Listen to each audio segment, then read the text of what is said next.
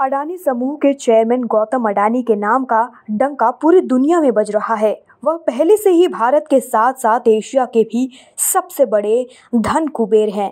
अब गौतम अडानी की नेटवर्थ और बढ़ गई है। ब्लूमबर्ग के इंडेक्स के अनुसार गौतम अडानी अब दुनिया के तीसरे सबसे अमीर व्यक्ति बन गए हैं। अडानी ऐसा करने वाले पहले एशियाई कारोबारी हैं।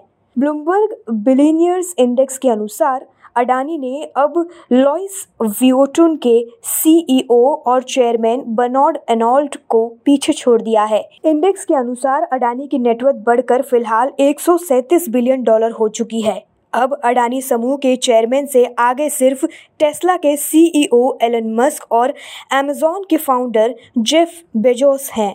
ब्लूमबर्ग के हिसाब से मस्क की नेटवर्थ अभी 250 बिलियन डॉलर है, जबकि बेजोस के पास फ़िलहाल लगभग 150 बिलियन डॉलर की संपत्ति मौजूद है।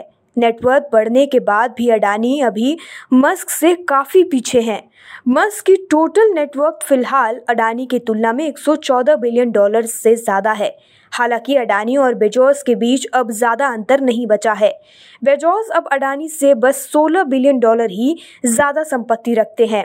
वहीं अगर फोर्ब्स की रियल टाइम बिलीनियर्स लिस्ट को देखें तो काफ़ी अलग तस्वीर दिखती है। इस लिस्ट के अनुसार, अडानी अभी भी चौथे पायदान पर ही है। फोर्ब्स की लिस्ट में अब एलन मस्क दो बिलियन डॉलर की संपत्ति के साथ दुनिया के सबसे अमीर व्यक्ति है। वहीं बर्नॉर्ड अर्नोल्ड एंड फैमिली को इस लिस्ट में 160.7 बिलियन डॉलर के साथ दूसरे स्थान पर रखा गया है। जेफ बेजोस लगभग 150.3 बिलियन डॉलर के साथ तीसरे स्थान पर है। फोर्ब्स की लिस्ट के हिसाब से गौतम अडानी एंड फैमिली की नेटवर्क फ़िलहाल 145.6 बिलियन डॉलर है। इस लिस्ट के हिसाब से अगर देखा जाए तो अडानी एंड फैमिली अभी बेजोस से आठ दशमलव सात बिलियन डॉलर पीछे चल रही है। इस पूरी खबर पर आपकी क्या राय है और आप क्या सोचते हैं, कमेंट सेक्शन में लिखकर हमें ज़रूर बताएँ।